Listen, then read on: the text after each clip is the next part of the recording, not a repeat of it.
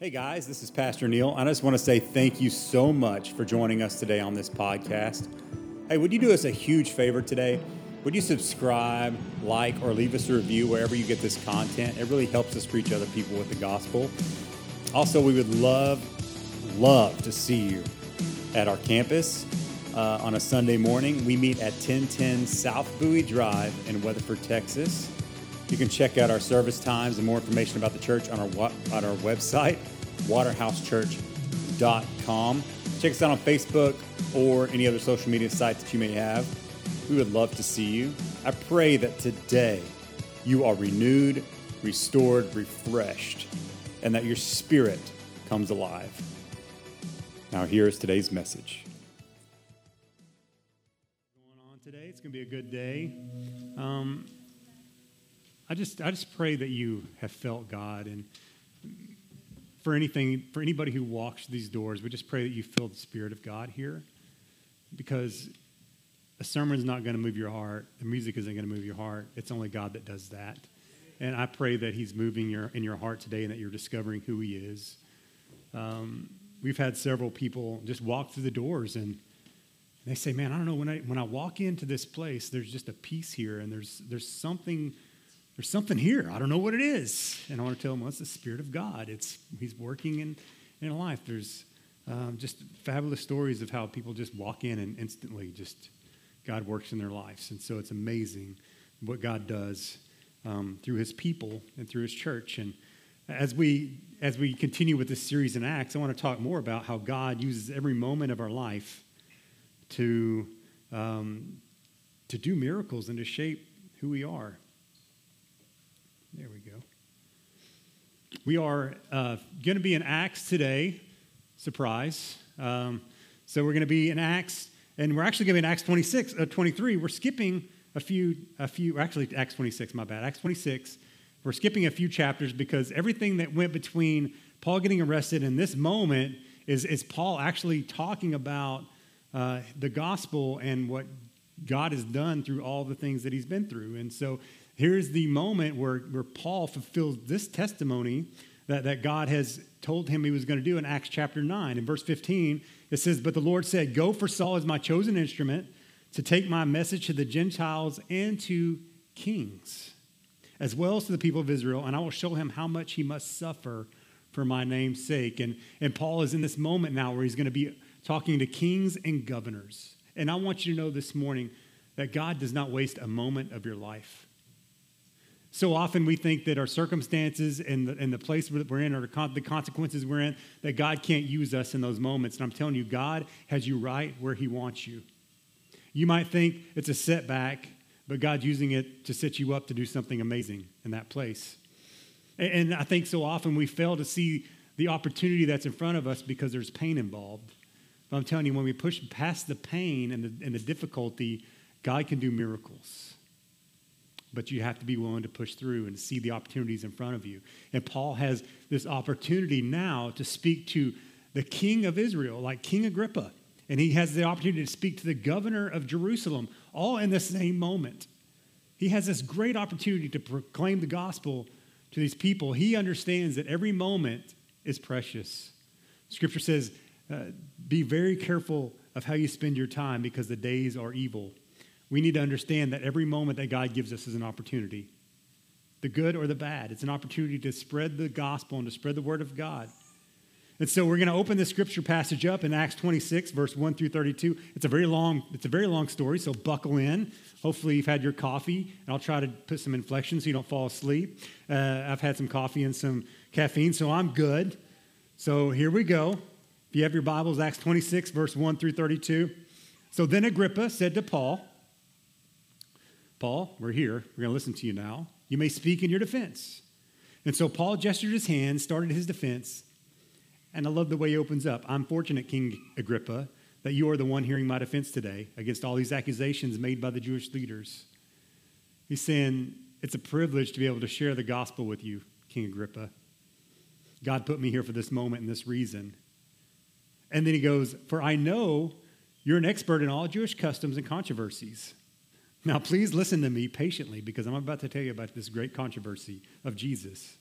And as the Jewish leaders are very well aware, I was given a thorough Jewish training from my earliest childhood among my own people and in Jerusalem. If they would admit it, they know that I've been a member of the Pharisees, the strictest sect of religion. Now I am on trial because of my hope in the fulfillment of God's promise made to our ancestors. In fact, that is why the 12 tribes of Israel zealously worship God day and night, and they share the same hope that I have. Yet, Your Majesty, they accuse me for having this hope. Why does it seem incredible to any of you that God can raise the dead? This is the hinge that holds the gospel together. If it wasn't for the resurrection of Jesus, our faith would be useless. The resurrection is the thing that we hold on to, it's the thing that we look forward to. That's why Jesus came to give us life eternal. And the resurrection is proof of that. If Jesus wasn't raised, then our faith is useless, as Paul even says. And he's saying, I believe in the resurrection. And, but you're saying it's incredible that God can raise the dead. Come on, if God created the universe, he can raise the dead. Right? So I used to believe that I ought to do everything I could to oppose the very name of Jesus the Nazarene. Indeed, I did just that in Jerusalem. Authorized by the leading priest, I caused many believers there to be sent to prison. I cast my vote against them when they were condemned to death, and many times I had them punished in the synagogues to get them to curse Jesus. I was so violently opposed to them that I even chased them down into foreign cities. He goes, and then one day, you know, we all have those one day moments, don't we? It's like, and then one day, God changed my life. I was doing this, and then one day I was doing something completely opposite. I was going, running against God, and the next day I'm running towards God. What happened? That's the same thing with Paul. He's saying, Man, one day I was going after Jesus. I was not a good way. I was going to tear his name down. I was going to tear his people up. And then something happened that changed everything. And for you as a believer, you had that one day that God changed everything. And he goes, One day I was on such a mission to Damascus, armed with authority and commission of the leading priests. And about noon, Your Majesty, I was on the road, and a light from heaven, brighter than the sun, shone down on me and my companions. We all fell down, and I heard a voice saying to me in Aramaic, Saul, Saul, why are you persecuting me? And this is the, this is the term we're really going to focus on today. And then the New Living that we're reading out of here puts it this way, but I'm going to read it later in another version that has the original. It says that it's useless for you to fight against my will. It's useless, Paul, to fight against what I'm doing. Then he goes, Who are you, Lord? I asked. And the Lord replied, I am Jesus, the one you're persecuting. Now get to your feet. I have prepared for you to appoint you as my servant and witness. Tell people that you have seen me and tell them that I will show you in the future and I will rescue you from both your own people and the Gentiles. Yes, I'm sending you to the Gentiles to open their eyes so that they may turn from darkness to light and from the power of Satan to God. There's always a turning with God, always a turning from darkness into light, from death to life, from evil to God. And we are set apart in faith in me. And so, King Agrippa, this is his case. So, Almighty King, I obeyed that vision from heaven. I preached first to those in Damascus, then in Jerusalem, and through all Judea and all to the Gentiles, and that all must repent of their sins and turn to God and prove they have changed by the good things they do. For a believer, there's some evidence of our life being changed by Jesus. It's like we automatically start doing good things. It's not that we do good things to get to God, but it's because of God. We, out of our thankfulness for what He's done to our life, we produce these good things in our life, these good works that He's talking about. And then he goes, Some Jews arrested me in the temple for preaching this, and they tried to kill me, but God has protected me right up to the present time so I can testify to everyone from the least to the greatest. I teach nothing except the prophets and Moses and what Moses said would happen that the Messiah would suffer and be the first to rise from the dead. And in this way, God's light to the Jews and Gentiles alike. And suddenly Festus shouted, This is the governor, Paul, you're insane. Too much study has made you crazy. But Paul replied, I'm not insane, most excellent Festus. What I'm saying is the sober truth. And King Agrippa knows about these things. I speak boldly, for I'm sure that these events are all familiar to him, for they were not done in a corner. The resurrection of Jesus the movement, the Jesus movement, was not done in the dark. It was displayed for all to see. The cross, Jesus' death, the movement of the church, it was not done in a corner and in the dark. King Agrippa knows about these things. He knows about controversies, right? And so he's, he's reminding King Agrippa here look, you've seen the truth, but you're not walking in it. You're kicking against God's will, you're fighting against what he's doing. And then he says this King Agrippa, he kind of goes straight to the heart here. You believe the prophets? I know you do. So why don't you believe this? And Agrippa interrupted him and said, Do you think you can persuade me to become a Christian so quickly? Other translations say, Do you think you can make me act like a Christian so quickly, meaning believing in this resurrection and, and, and worshiping Jesus as Lord? And Paul replied, Whether quickly or not, I pray to God that both you and everyone here in this audience might become the same as I am, except for these chains. I love Paul's heart here. He's in chains. He's sitting before the very people that could have him murdered and killed and tried and put in prison. But he says this I pray that you would know Jesus, that you would be just like me, except for these chains on my wrists. I understand that the moment that I'm in, the place that you've put me, God has put me in this place, is an opportunity for me to share the gospel and the truth, that you would be unchained and that you would be free. And then Paul replied, quickly or not, again, I pray that God, to both you and everyone here in this audience, might become the same as I, except these chains. Then the king, the governor, Bernice, and all the others stood and left. As they went out, they talked it over and agreed this man hasn't done anything to deserve punishment or death. And Agrippa said to Festus, He could have been set free if he wouldn't have appealed to Caesar. Paul knew the moment, he took the opportunity. The question I have for you is Will you take the opportunity? Will you follow the leading of Jesus when he puts you in places to share your, fa- your faith and your testimony? Paul knew that everything that happened to him was for a reason and a purpose. And Paul even said that there was a moment in his life when he gave his life to Jesus. There was that one day where he came face to face with Jesus. But the thing with Paul is that his, his conversion was suddenly, but it was also progressive. It was progressively sudden. I know that's kind of a contradiction. But how many of you have discovered with God that's how He works? It's like you're waiting and you're waiting and you're waiting and you're waiting and you're waiting and you're waiting, and then one day, pow, it's all there. It's like, God, are you going to ever answer this prayer? Are you ever going to work? And it's, it's all of a sudden, but it's progressive. When you come to faith, it's the same way. It's like God is moving you and directing you all your life to come to Him. And then one day you finally step through the door. But your whole life, He's nudging you and He's prodding you to go through the door. And when, and when Paul is giving his testimony, he says this He goes, when Jesus was talking to him, he said, It's hard for you to, to go against my will. The translation in the ESV says, Why are you persecuting me, Saul? It's hard for you to kick against the goads. Well, what's a goad? Can I get my poker? I have a poker. I don't play, well, I'm not good at poker, but um, what is a goad? A goad is, it's an ox goad. We don't have oxes here, but we do have cattle. You know what a cattle prod is, right? Bzz, makes them move. It gets them going. It makes them do what they want to do. Actually have a picture here of an ox goad.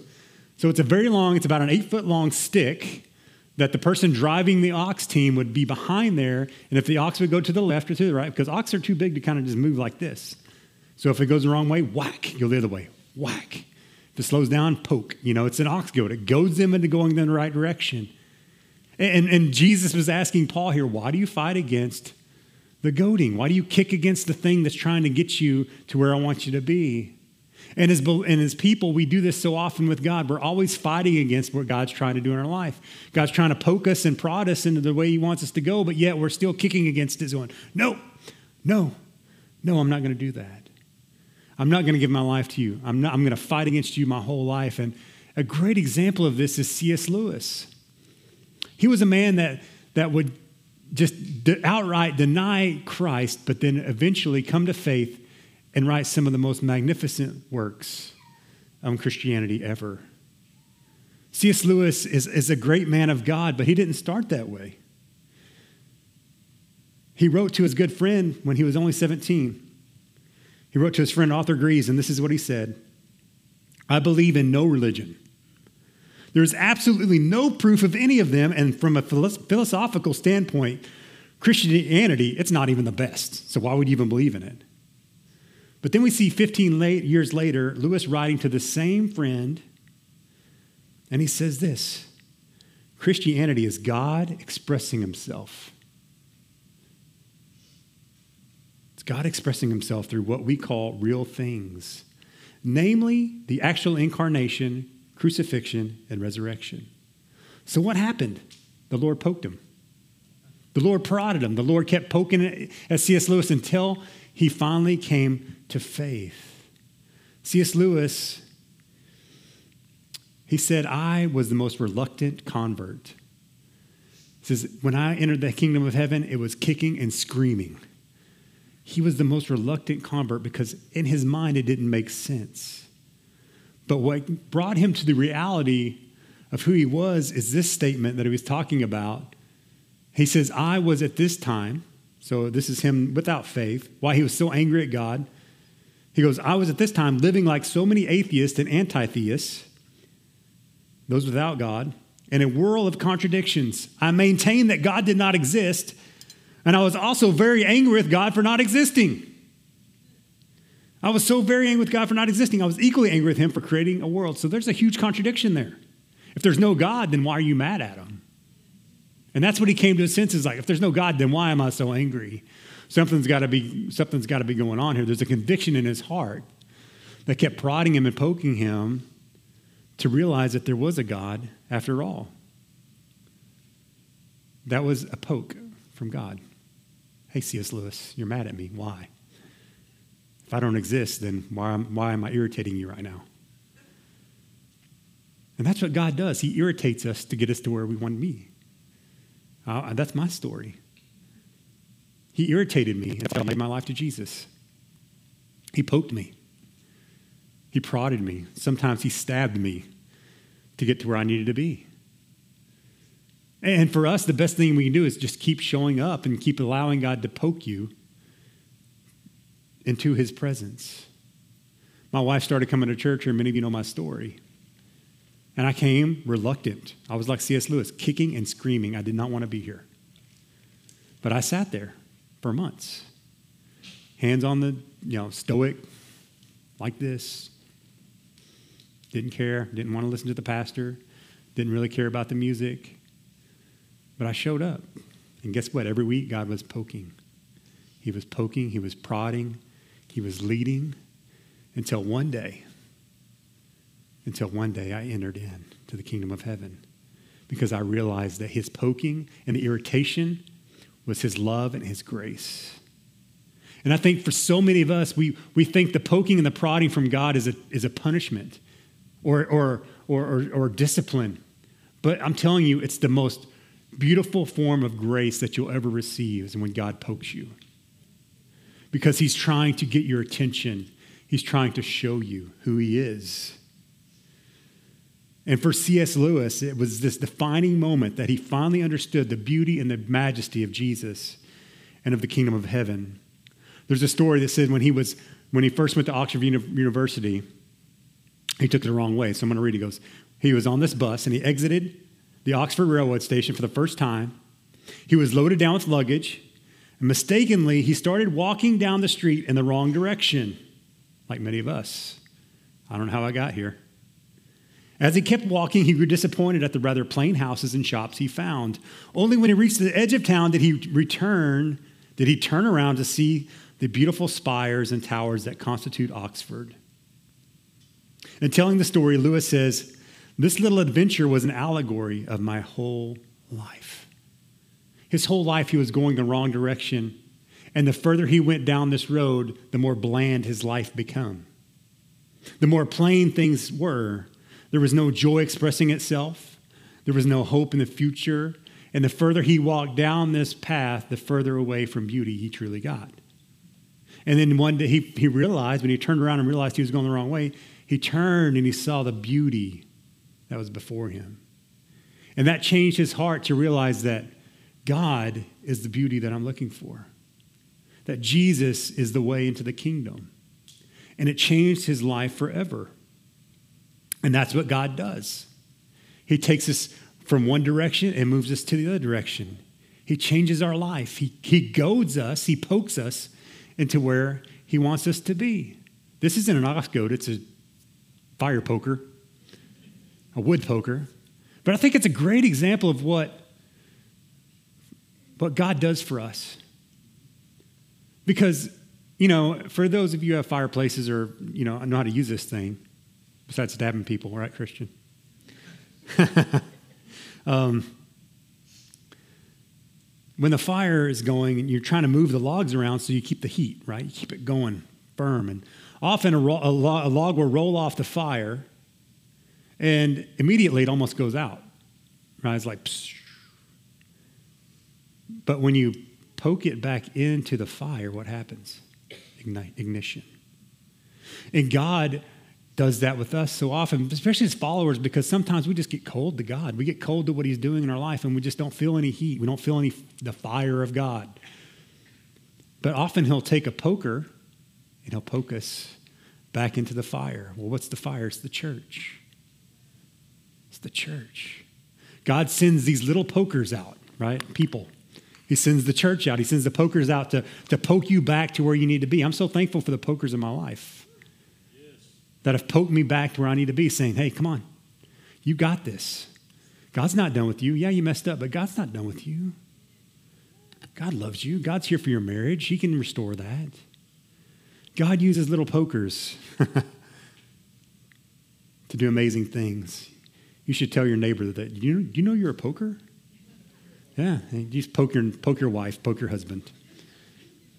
We're good at poking or pushing buttons, whatever the difference is, you know. And these pokes from God come from different things. They come from people, yes, but they're also, they feel a whole lot like conviction. How do we know we're being poked? How do we know it's from God? It's a conviction deep within us that says this is something's not right here, something's off. But C.S. Lewis has a deep conviction when he said, wait a minute, there's no God, but I'm angry at God. Why is that? There's convictions in our heart that show us that, man, this, there's got to be something more to this life. I mean, look around the world, it's a mess. That can't be right. We know it's, we know it's not right. We know there's something more here, that something's missing. And what is it? It's the kingdom of heaven. That there should be something better than this. It's a conviction deep within our hearts that moves us to who God is.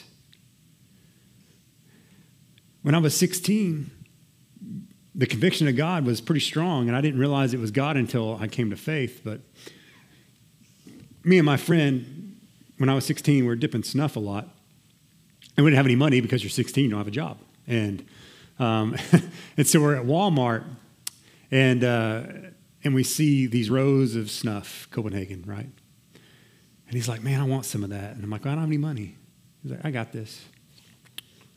Starts walking out the door and says, why don't you grab a can too? And I'm like, if I grab a can, get, this is, you're going to get arrested. It's bad. It's not good. And the fear overcame me. But yet I still, hopefully Walmart doesn't come get me for that $3 can of snuff that I stole back in the day. Yeah, that's probably 20. Yeah, it's crazy now. I'm glad God delivered me from tobacco. But there was a conviction there knowing that this was not right. And growing up, there's a conviction that happens when you just know things are right. The, the, the, fear is that often we just don't listen to the conviction anymore and we kind of bypass it. And the more we do something outside of God's will, the easier it becomes to do. And the conviction just kind of disappears. And we need to be, we need to be aware of that. And the second poking of God is the first is that gentle poke of conviction. Come on. You're made for more than this. You're better than that. And then there's the irritating jab of circumstances. It's irritating, right? We don't like circumstances. And these aren't things that really just that we do to bring it upon ourselves. Sometimes it is, but a lot of circumstances are out of our control. The world we live in, right? The nation, the, the sickness that comes upon us. And sometimes we go through these hard illnesses in our life and we don't know why it's there, but I'm telling you, God may not have put it there, but He wants to use it to draw you back into Him so that you will press into Him because there's something more there than what you're feeling. The, it's, a, it's an irritating jab. He's saying, Come on. Come on. I know this, this hurts right now, but I'm bringing you back. I'm bringing you in. I want you to do something in that circumstance. Because so often, guys, we, what we do is we, we get in a circumstance and we just give up. And God's saying, I don't want you to give up. I want you to do something in that circumstance to bring me glory. But yet we don't do that. We forget about the grace of God in our circumstances. And then there's the forceful stab of consequences. It's like God's final try. He's like, okay, you're not, you're not, you don't, you don't take the conviction. The circumstances aren't getting you to me it's time for the death blow. it's like it's time for the stab. You know, parents, you know how this goes. Yeah. Then it's the pinch or the, you know, the poke or whatever it is. It's like I'm getting your attention. And you see this so often, and in prison's a great example of this. When people go to prison, they, they're, oh man, the consequences have full weight. They feel the full weight of the, of the consequences of their actions. And, and in those moments, they can either do two things. They can turn completely away from God, be angry with the world, or they can turn their lives to Jesus and their lives are changed forever. And there, I'm telling you, there's people in prison right now that are more free than many people right here sitting down today because they found Jesus, they found the hope that's in Him. And no matter what happens in this world or this body, they're free because they know Jesus and have experienced His forgiveness.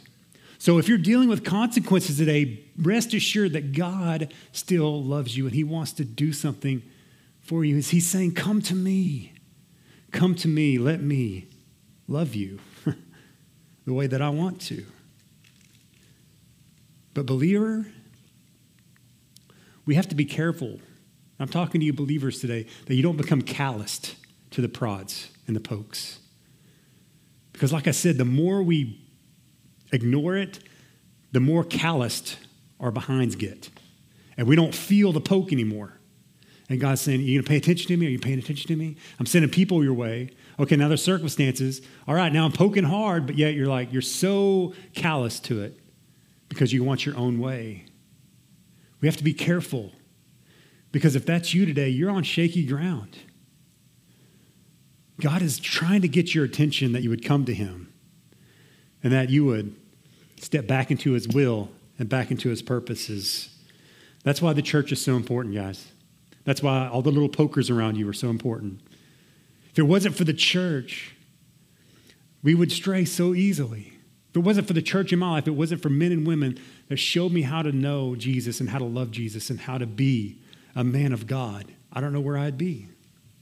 Hebrews 10:23 says this, "Let us hold unswervingly to the hope we profess." For we who have promised is faithful. That's Jesus. He's promised this. It's faithful. It's going to happen.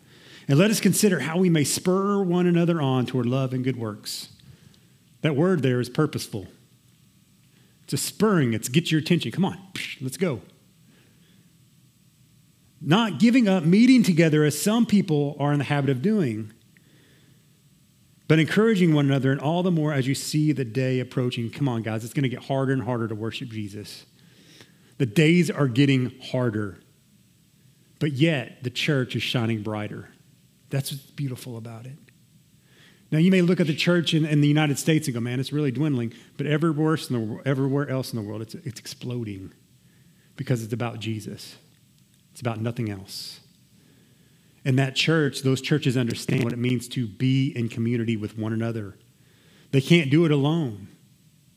And I'm telling you, when I see guys in here not showing up for church, I know there's problems. Because that's what we do as guys, we hide.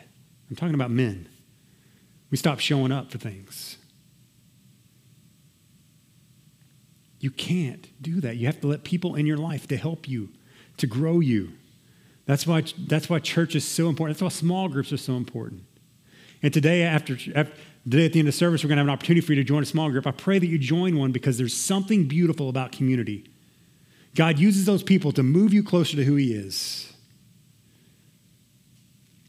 But yet, we think this poker that God's goading is punishment, but it's not. It's grace. It's beautiful. It's his kindness that leads us to who he is. Scripture says it's the kindness of God that leads you to repentance. His poking is kindness. But yet you're angry with him because you're in pain. But he's, he's saying, no, it's a kindness. It's trying to draw you back to who I am. I want you more than anything. And he's going to be relentless. He's going to irritate you until you finally give in or you just totally shut him out. That's your choice. And that's why he loves you enough to give you that choice. And I pray that you choose Jesus. I pray that each of you let the cross be the eight foot stick that draws you to his love and remind you of his love. And that the resurrection, which is the hinge that holds it all together, the weight of the gates of heaven itself, be the sharp end that goads you into the kingdom, that moves you by grace and mercy to the Father. I pray that you would stop ignoring it, but that you would go in and walk in and not ignore the pokes. Christian, if you can go and play something. This is how I want to close. If I can get the, the prayer team to come up this morning.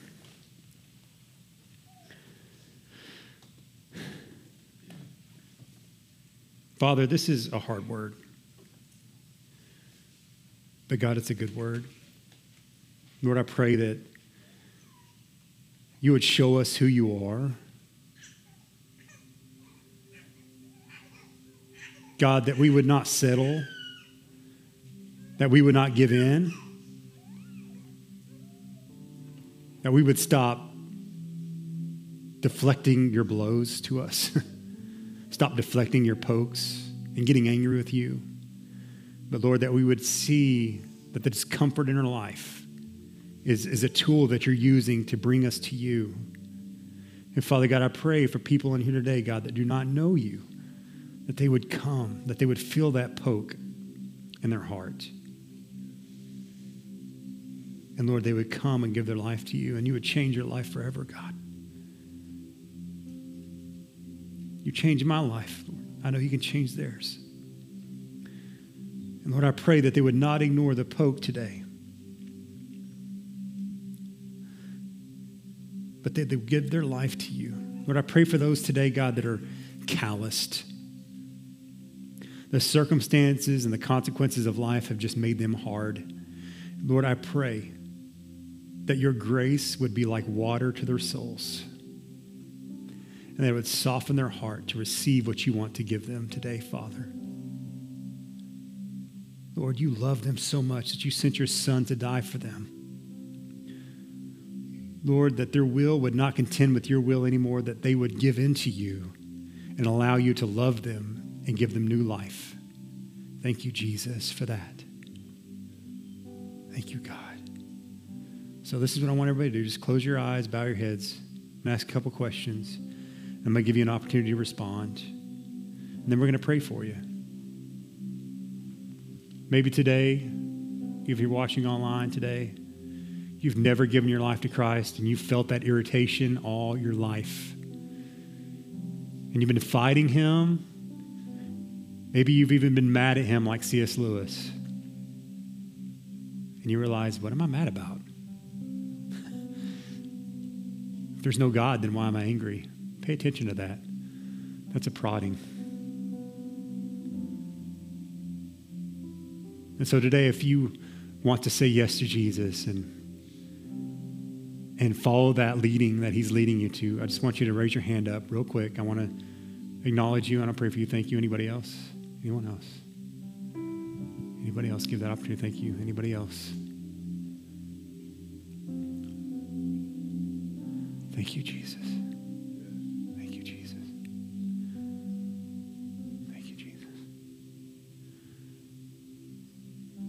Says all heaven, all of heaven rejoices when one sinner comes to Christ. Thank you, Lord. Now, there's people in here today That you felt the poke, you felt the nudging of God, and He's wanting you to step into something new, and you're not stepping in because you're fearful or you're afraid. But you know He's poking. You know He's poking you, but you're afraid to do it. I want to encourage you. Step out in faith. God is always there when you step out in faith. Pay attention to that poke and walk forward into it. If that's you today and you just feel like, man, God's calling me to do something big, it may not even be that big, but I'm scared and I'm afraid. I'm walking into a new area of my life or area of my of my life and I'm not sure how to navigate it. We want to pray for you today. So if that's you, just want to raise, raise your hand real quick so we can pray with you. I want to pray over you. Thank you. Anybody else? Anyone else? Thank you. Thank you. I see you over there. Thank you. Thank you. All in the house this morning. And now I want to talk to the callous people. You haven't felt God in a long time. Your faith has just been dry, religious, no joy, no change in your life, no good works. You've, you've said the prayer. You believed in Jesus. Maybe one time you were red hot for Christ like you were on fire for Him, and now you're just cold embers. Or maybe you feel like you're ash. I want to pray for you specifically. And that's you. I just want you to admit it and just, just raise your hand and we want to pray for you. Thank you. Thank you. God can restore you. He can poke you back into the fire. He can give you fresh wind, fresh fire. Thank you, Jesus. So I want to pray for you three people, but also the prayer team is up here. So if you need prayer for anything else at all, so as soon as I'm done praying, I'm going to give the altar time, God to do what he does in the altars. And then we're going to close by doing small groups. So, Father, right now I pray for those that do not know you, that raise their hand. Lord, that they would know you, that Jesus, they would give their life to you completely that they would understand that they are saved by grace and that sin has kept them away from you.